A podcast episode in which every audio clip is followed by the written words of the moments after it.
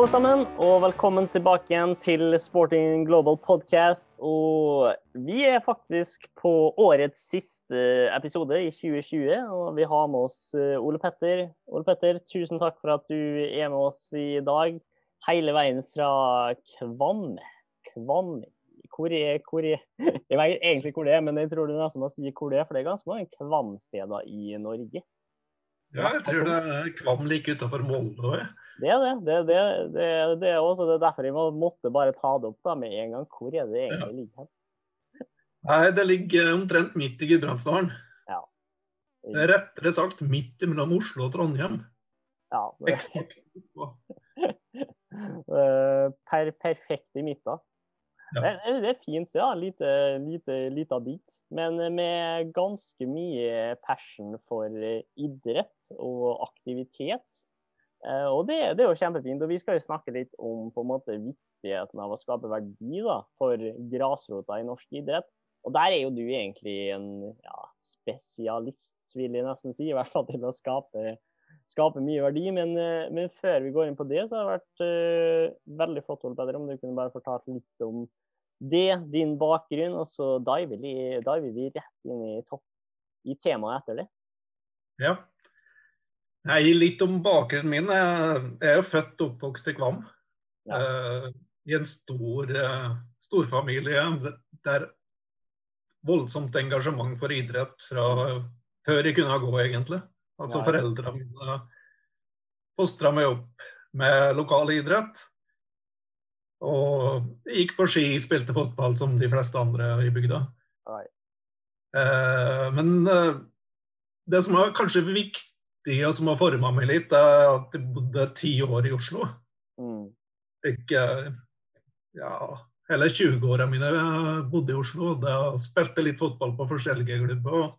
Fikk mange impulser fra andre plasser enn Kvam. Og så kunne jeg, når jeg flytta hjem igjen, så kunne jeg ta med liksom det jeg lærte der, og det jeg har lært her, for å videreutvikle kaller, eh, Hva det bygdeutvikling, ikke et idrettslag, egentlig.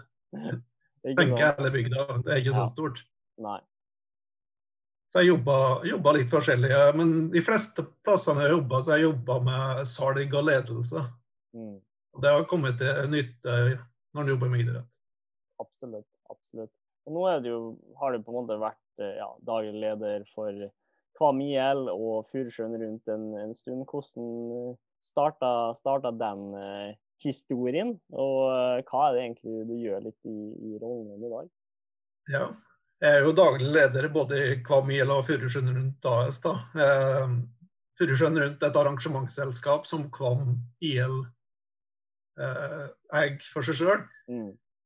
Der vi har et stort uh, turskirenn, et uh, terrengsykkelritt og et uh, terrengløp i løpet av Ja. året.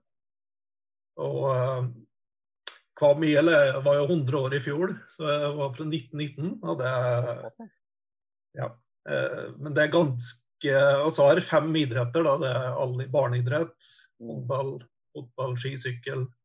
Og så har vi en stor folkehelsegruppe som driver med litt forskjellige ting. Ja. Der er det stor aktivitet. Ja. Eh, Furusjøen rundt er egentlig ganske gammelt. Det starta i 1966. Ja. Men uh, det gikk fram til midten på 90-tallet. Da det var et lite hobbyarrangement i byen vi ser til oss, Lillehammer. De hadde et OL som gjorde Hadde, at kravet ble lite litt OL. Større. Ja, det likte jeg til. Men da var det ikke så lett å uh, gå med sporboken bak seg og dra ei skiløype for å ha Furusjøen rundt. Mm. Nei, Men vi kom tilbake i 2009. Da var idrettslaget 90 år, så da prøvde vi på nytt. da. Ja. Og laga et uh, jubileumsarrangement. Og etterpå det så har Furusjøen rundt uh, virkelig gått oppover. Ja. Nei, men det, det er jo spennende. og Det som på en måte har vært litt eh, interessant, er jo eh, altså Det er jo selvfølgelig en, en liten bygd, eh, Kvami. eller jeg vet ikke om du har lyst til å si hvor mange eh, som, eh, som bor der. Vi, vi drev og snakka litt om Wikipedia-tallene, men, eh, men om eh, vi skal kartlegge svart på hvitt, hvor mange er det som er i den, eh, den bygda? Sentrum og utenfor. Ja. De er post nummer 2642. Det er ca. 1250. Ja, ikke sant. Så, så det har ikke så mye folk å forholde det til. Kjempestort. Uh, og, da er det jo litt sånn, sånn som vi snakker litt om, å skape på en måte en, en Hvordan er det du skaper den aktiviteten? da, der du, og du snakker jo litt om, Det er jo ikke bare aktivitet for, for idrettslaget, men faktisk for bygda. Og da tenker vi jo selvfølgelig Det ene er jo selvfølgelig skape aktivitet for, for dem som er eh, unge, for så gamle, eh, og kanskje ikke bare som utøvere, men som ledere, som trenere og det å også skape eh, Furusjøen rundt. Men er jo litt sånn interessant det med eh, For dere lagde jo Kvamhallen, nå vet jeg ikke om det er riktig navn.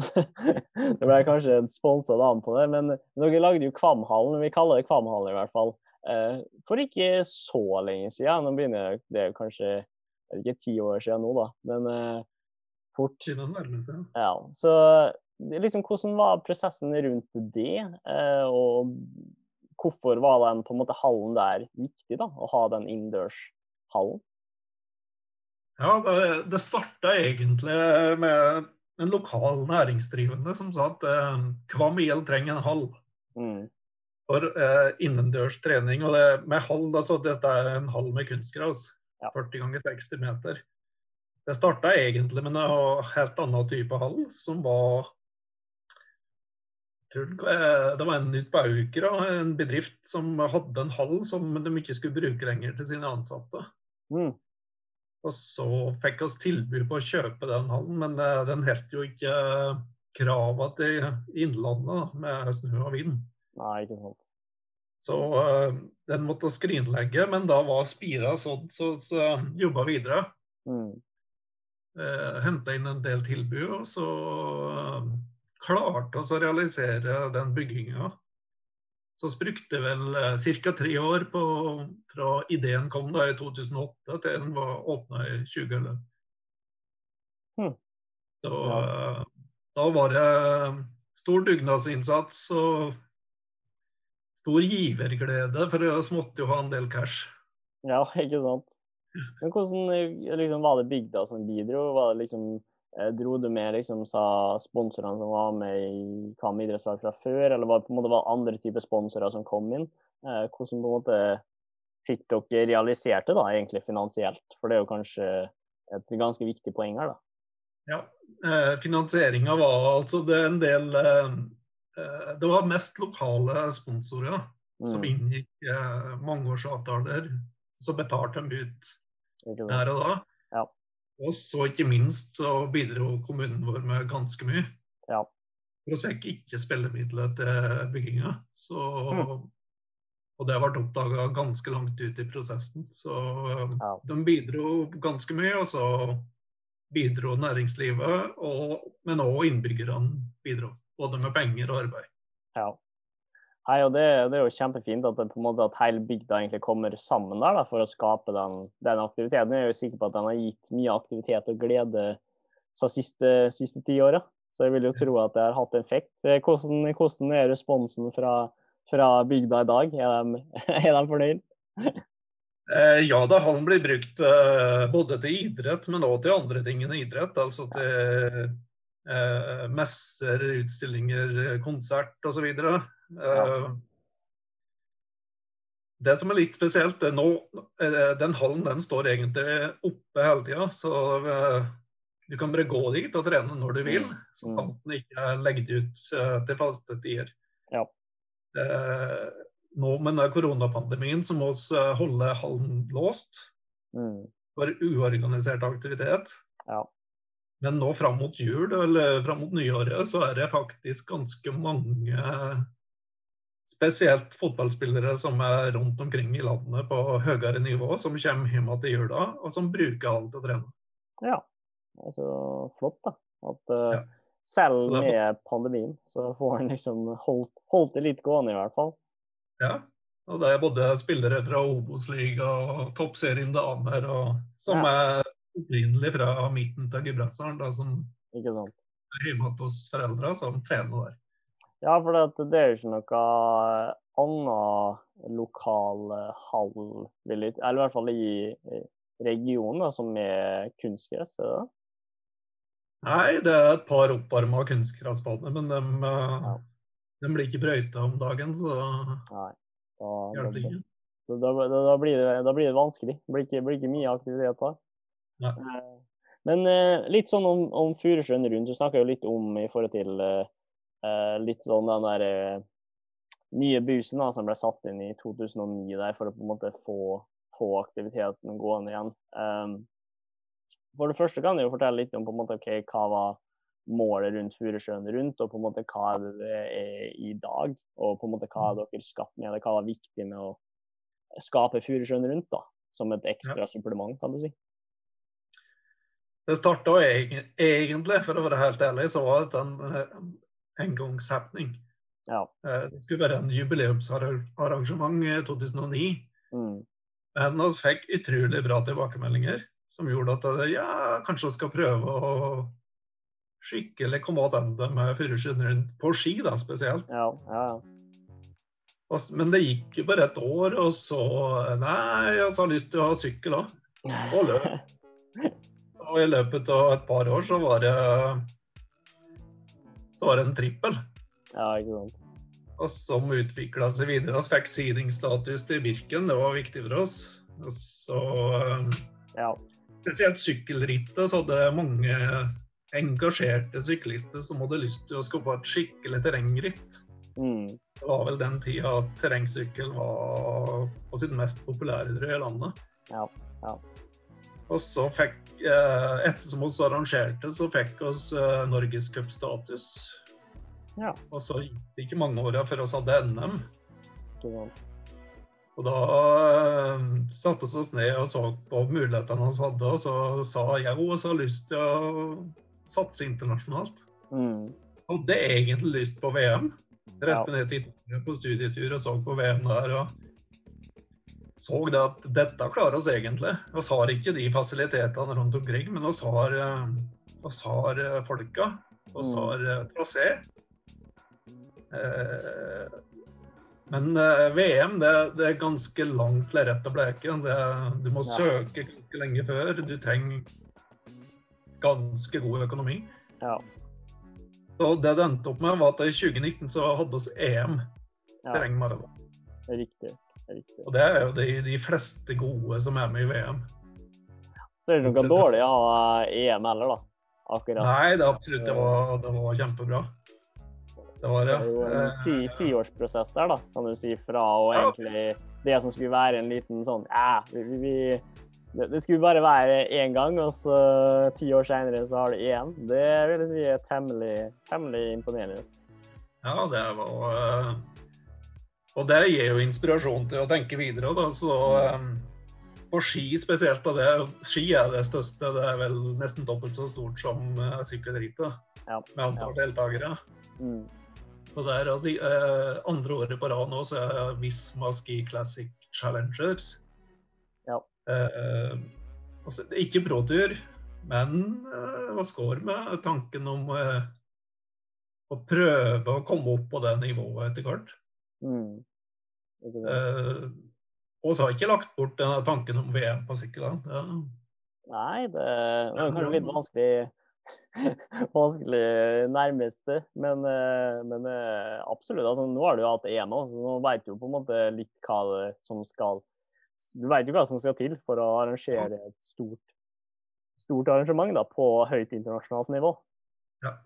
Og så skal vi ha NM på nytt uh, i juli.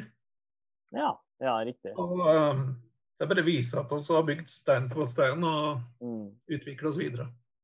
Men hva har vært liksom på en måte litt av, litt av stega fra eh, Ja, fra å gå som en ja, Kall det det fra Norges cup da, til å bli på en måte en EM, EM-aktør. Altså hva type ekstra steg måtte du forholde deg til langs den veien der? Nei, du kan si at uh, helt fra starten så liksom uh, dimensjonerte eh, arrangementet vårt uh, for å kunne ta mange flere deltakere. Mm.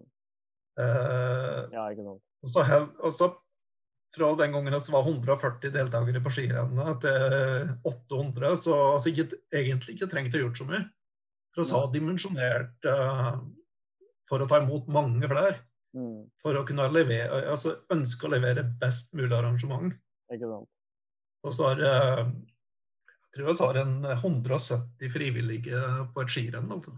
Ja. det er, bra. Du har 140 eh, deltakere, du har 800 deltakere, så da ligger det i bunnen. Du trenger ikke flere.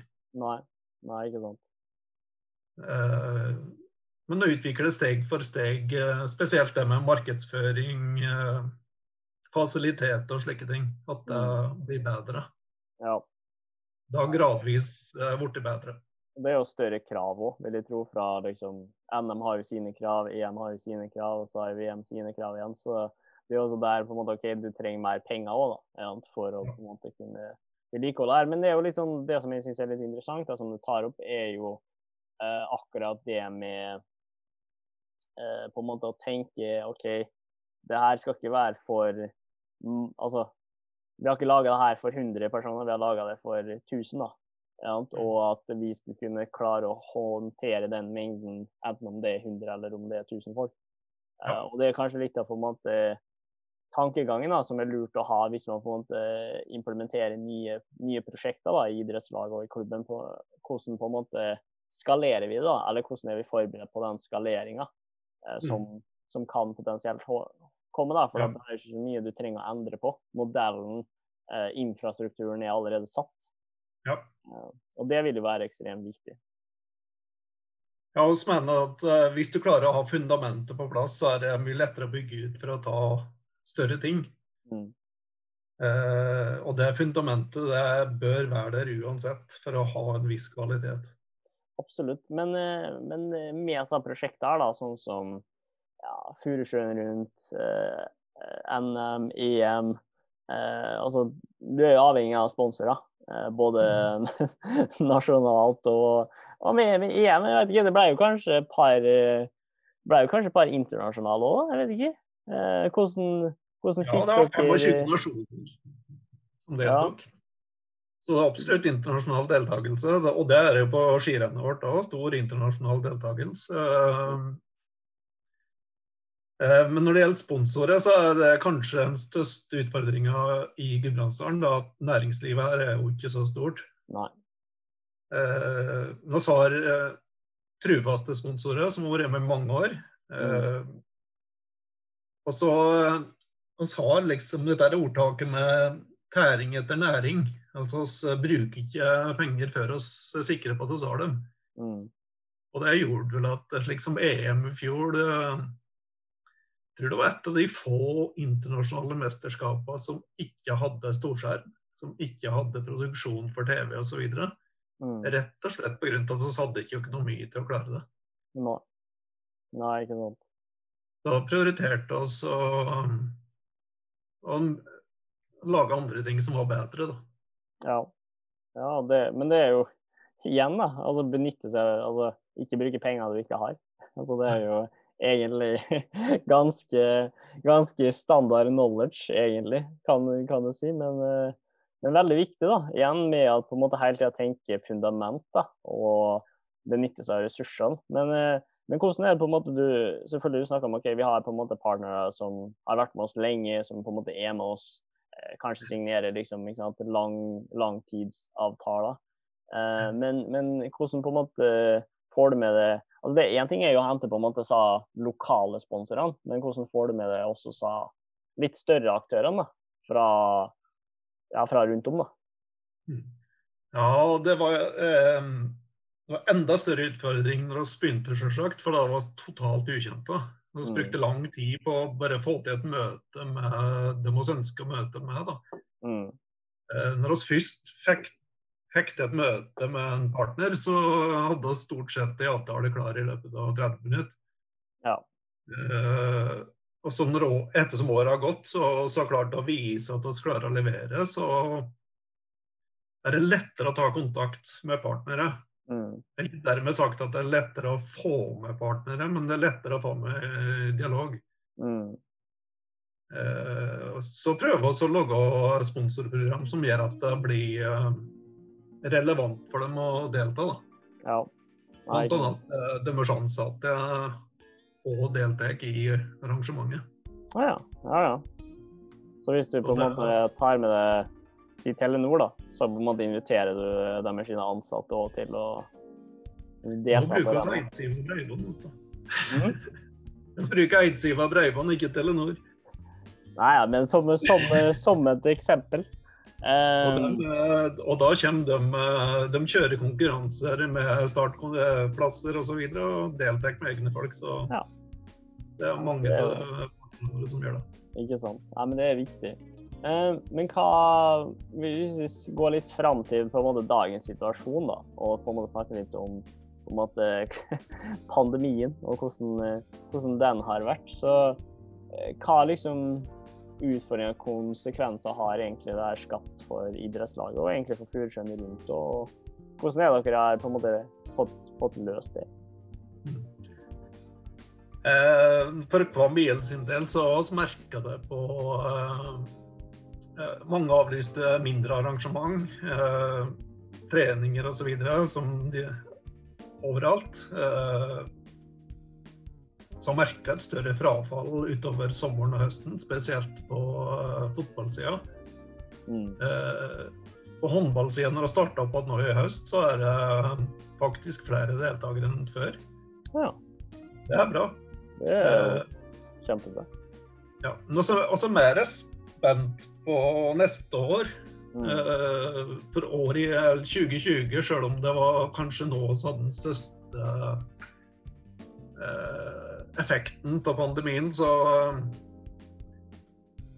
så når en skal kontakte næringslivet på nytt for Mm. neste år, så er vi litt spente. Ja. Eh, oss klarte å gjennomføre Furusjøen rundt-rennet. Det gikk i februar, så det var før det ble stengt ned. Men vi Mm. måtte avlyse både sykkelrittet og terrengløpet. ja. Furusjøen rundt. Men da vi klarte å arrangere rennet, og det betydde mye for oss. Ja, ja. Re- Rennet som kommer nå i vinter, det ligger an til å ha store begrensninger. Så jeg er litt spent på spesielt det økonomiske framover neste år. Mm.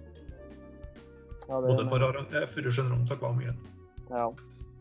Eh, sånn eh, Men hvordan på, eh, på en måte, Jeg regner jo at du, har hatt litt dialog med sponsorene, sånn, både lokale eh, for Furusjøen rundt og idrettslaget. Hvordan på en måte har dem eh, ha, ha, ha, altså, Hvordan er det på en måte, har det påvirka situasjonen deres på en eller annen måte, eller hvordan har det, har det gått?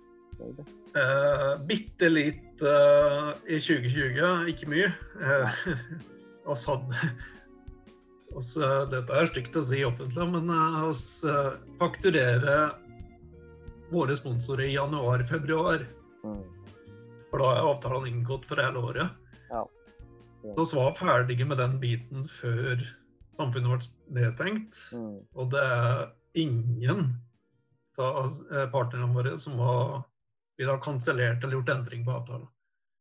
Men det er jo, det er jo positivt, da. For da føler de jo også at det har på en måte gitt den verdien som de har eh, At dere på en måte har blitt enige om, da. Og at på en Mm. måte OK, vi, vi er med i tykt og tynt, liksom. Og Ja. de er jo også sikre på at OK, dere har jo Som du sier, at det har jo ikke bare vært sånn OK, dere bytter partnere hvert år. Liksom. Det er jo folk som på en måte ofte er med og har en relasjon.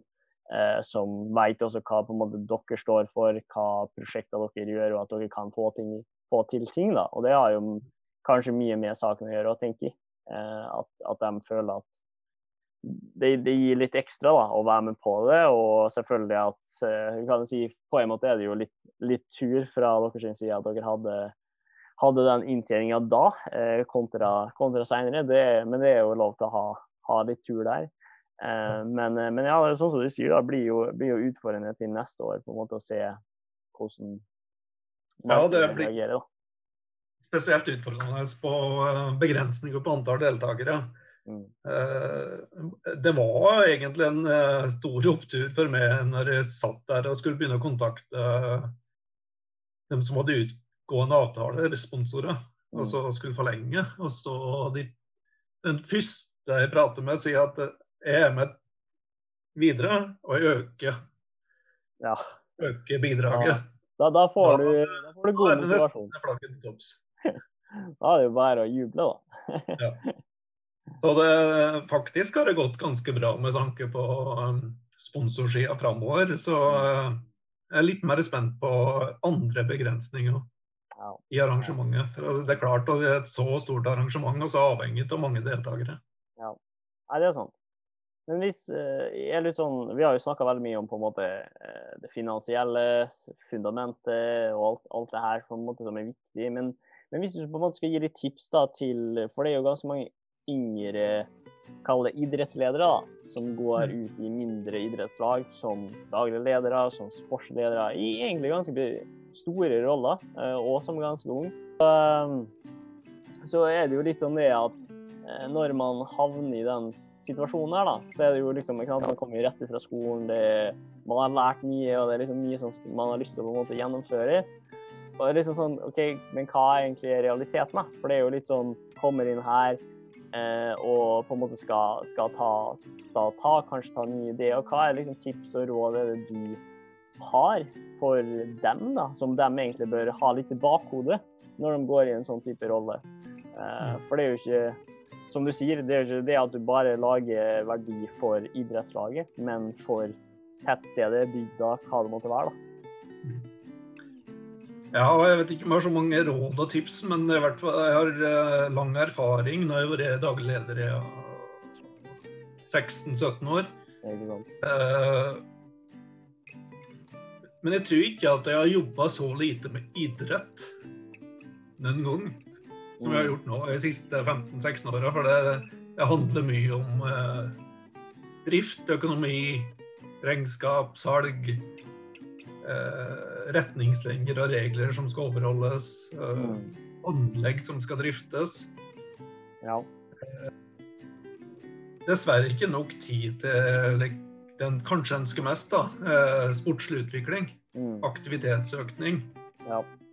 Så når du eh, jobber som en person som daglig leder i et idrettslag, så blir, strekker ikke tida til til å få gjort alt du ønsker. Nei. Eh, så en slik nyutdanna som har interesse for idrett, så er kanskje mer like, sportslig trenerkontakt, eh, den type roller som kanskje er mer eh, fengende. da. Mm. Hvis du er daglig leder, så blir det i hvert fall mange andre ting enn idrett.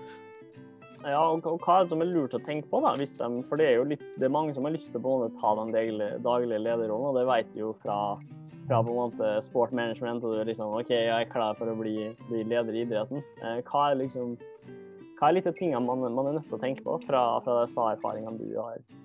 Nei, spesielt her da, med ganske små forhold, så tror jeg det med kontaktnett, at du kjenner, kjenner mange, det er en stor fordel. Mm. Både når det gjelder sponsorer, men òg goodwill og få folk med. Mm. Det er greit å ha at du kjenner folk. Eh, ikke, men ikke nødvendigvis. Du kan jo komme inn en helt annen plass med helt nye tanker og eh, kjøre på. Det er jo da får du andre fordeler. Eh, men i hvert fall for min del, når jeg startet dette her, eh, så tror jeg tror det var viktig at jeg fikk med ganske mange. La oss si hele bygda, da. Jeg gjorde jo ikke det, men eh, Mm. generelt sett så var mange som var med og hadde lyst til å dra i lag. Og det, det, det var godt å ha med seg de første åra i hvert fall. Mm.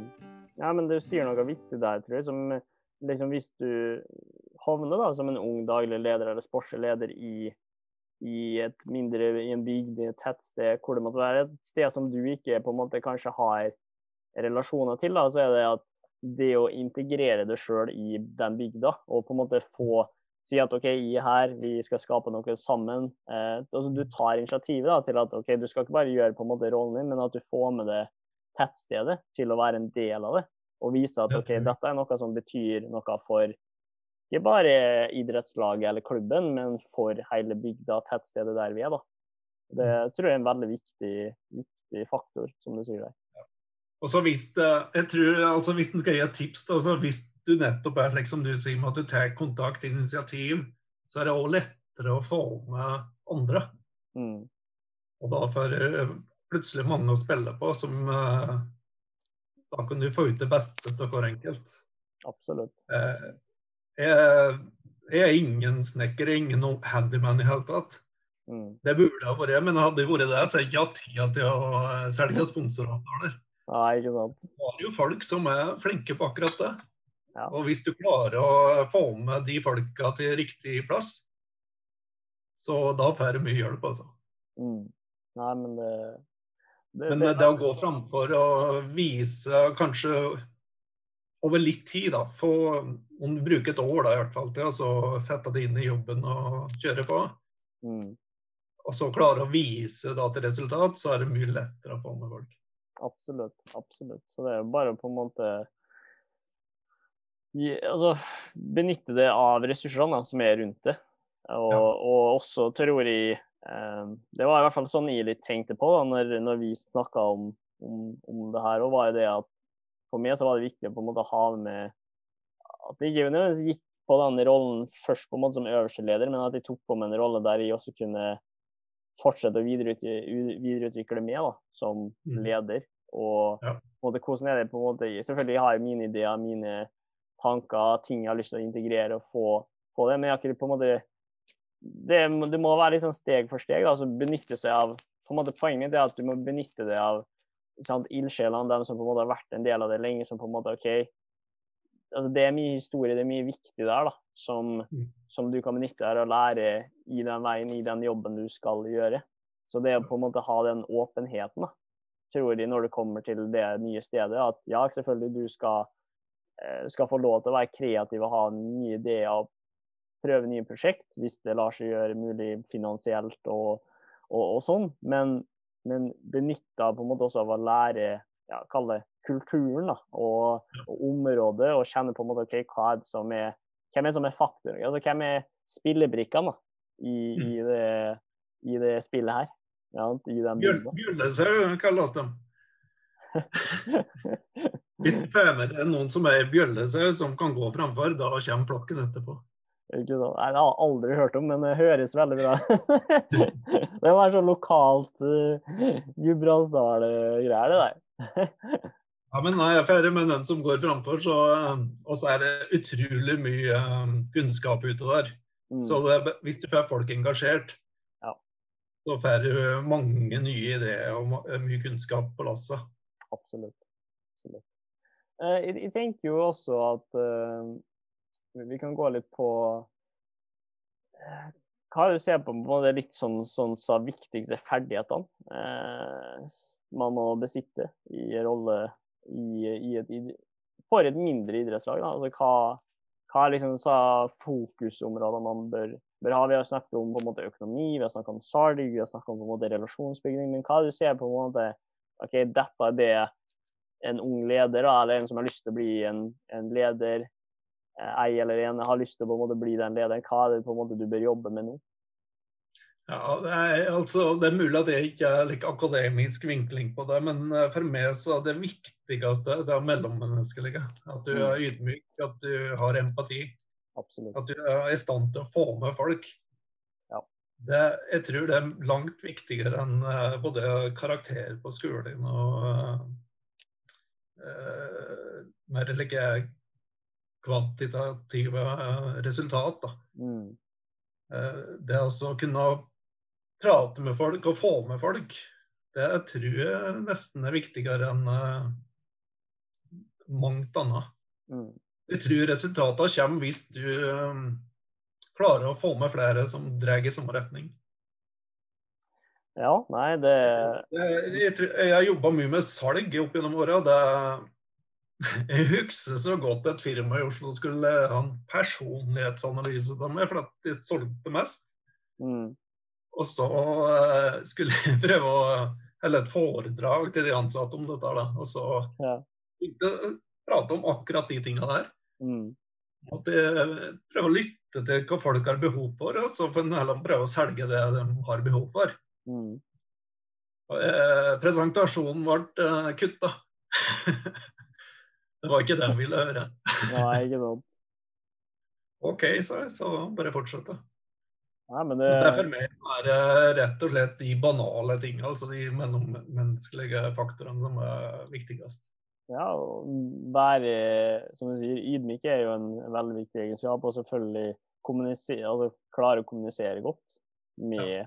så ulike aktørene. Så er det to ting folk kan jobbe med. da, Så er det på en måte OK altså Selvfølgelig man skal ha troa på seg sjøl, på konseptet, på det man gjør og på en måte på ferdighetene sine. Men du må også forstå at det er mange som ja, altså Som jeg sier, når du går inn i en sånn type rolle, eh, hva det måtte være, så er det av respekt for dem som har gjort en, en, en jobb før det, og eh, få med det dem også. fordi at dem vil jo være en ressurs til å hjelpe dem. Og det er kanskje, og spesielt i et mindre sted, da. Får du med deg dem tidlig, så er jo det en, en vinn-vinn-situasjon. Ut, uten tvil. Og så ha litt, uh, litt, horisont på den jobben med at en, uh, selv om det ikke lykkes med en gang du starter med noe, så uh, må ha trua over lengre tid. Du må gi det litt tid, altså. Det, du klarer ikke å revolusjonere verden på en dag. Du må bruke litt tid. Nei, jeg har, jeg har merka det. Jeg merka det sjøl. Ikke dermed sagt du skal drive på like lenge som meg, men i hvert fall eh, ikke gi opp etter et år. Du er nødt til å tenke litt lengre. Absolutt. Absolutt. Det er absolutt viktig. Jeg tror for å begynne å wrappe opp her, da, for vi har jo snakka en, god porsjon, porsjon, allerede. Men jeg er litt sånn interessert i igjen da, dere, Kvam IL, Fuglesund rundt. Hva er, hva er planene for, for, 2021? Er du allerede liksom gira på, på en måte, OK, vi vil ha januar, 1. januar her? ja, jeg ser fram til normale forhold, i hvert fall. Det skal jeg ikke legge skjul på. Men uh, det første som kommer opp for oss nå i 2021, det er jo Furusjøen rundt rennene. Mm i rennet. Per i dag så er det store begrensninger. Jeg tror det lå med 200 deltakere. Eh, normalt så er det så 800, så det er klart ja, det, eh, betyr mye. Samtidig må du komme opp med smitteverntiltak som er ressurskrevende både økonomisk, men også for folk. Mm. Eh, og så skal jeg si NM til sommeren til terrengsykkel. Jeg håper at det er noenlunde normale forhold da. Ja. Eh, vi planlegger i hvert fall ut ifra det. Eh, vi ønsker å levere et NM som eh, ja, og sa i 2014, sist vi hadde NM, at det skulle bli tidenes NM. Kanskje det ble det. Det vil være målet vårt nå, at vi skal ha tidenes NM. Mm. Eh, for Kvam IL sin del så eh, Mitt mål i hvert fall, det er altså å legge til rette for aktivitetene slik at vi øker medlemsmassa. Mm. Slik at medlemmene våre føler at uh, uh, en får noe igjen for det en er med på. Ja. Og så har ikke noe å legge sportslige mål om opprykk, klare seg her og der, fotball, håndball osv. Det er mer å få aktivitet øke aktiviteten, mm. folketrim og få flere medlemmer. Ja. Gjennom godt arbeid. Så er det jo fin måte, ikke bare på det aktive, men også som frivillighet eh, til å på en måte være en del av Jeg tenker også for dem som er unge her da, og lytter og som har lyst til å få foten sin innenfor, så vet de jo at greit, det er jo litt spesiell situasjon, da, men du har jo et Furusjøen rundt som kommer opp i Det er februar, ikke sant? Februar, ja mm, som, som, kommer opp. Det er jo en bra frivillighetsmulighet. Du har jo et NM som kommer opp i, i juni. Eh, dere trenger jo alltid folk. og om det er noen sultne studenter der ute som har lyst til å få fingeren ut, så regner jeg med at Ole Petter er åpen i hvert fall for å høre om, uh, høre om det er en god, god match. regner jeg med. Jeg har ta kontakt. Altså, jeg har vært så heldig i siste året at vi har jo eh, sportsmanagement-studenter som har gått på Lillehammer. Mm. Eh, som både har vært engasjert og jobba litt for oss. Og så det, var, det var vel et par som skrev en bacheloroppgave for noen år siden ja. med bakgrunn i Fyrskjønn Ikke sant. Da, de fikk jo mye input fra oss, og oss ja. fikk jo en kjempefin rapport av dem som kunne utvikle oss videre. Mm, det, det, er kjempefint når du på en måte får miksa, miksa seg to med prosjekter eller hva det måtte være. og så er det jo sånn som vi alltid har snakka om, da, en god, det er en god arena for å bygge relasjoner, for å få erfaring, kjenne litt på hvordan det faktisk, faktisk er. Så det, det, er viktig. Og med det, Ole Petter, så tror jeg at eh, jeg vil bare si god jul. Godt nytt år når, når det kommer. Og så takk for at du tok deg tid til å være med på podkasten. Det var flott å ha deg med. Ja, takk for det. God jul og godt nyttår. Absolutt. Og til alle dere som har sett på, så husk å like videoen, eh, subscribe, abonner på, på, YouTube og følg oss på alt, alt, du vil. Og ikke glem å eh, lage din profil om du ikke har gjort det på sportingglobal.com. Og med alle videoer vi lager, så avslutter vi alltid med Vi snakkes!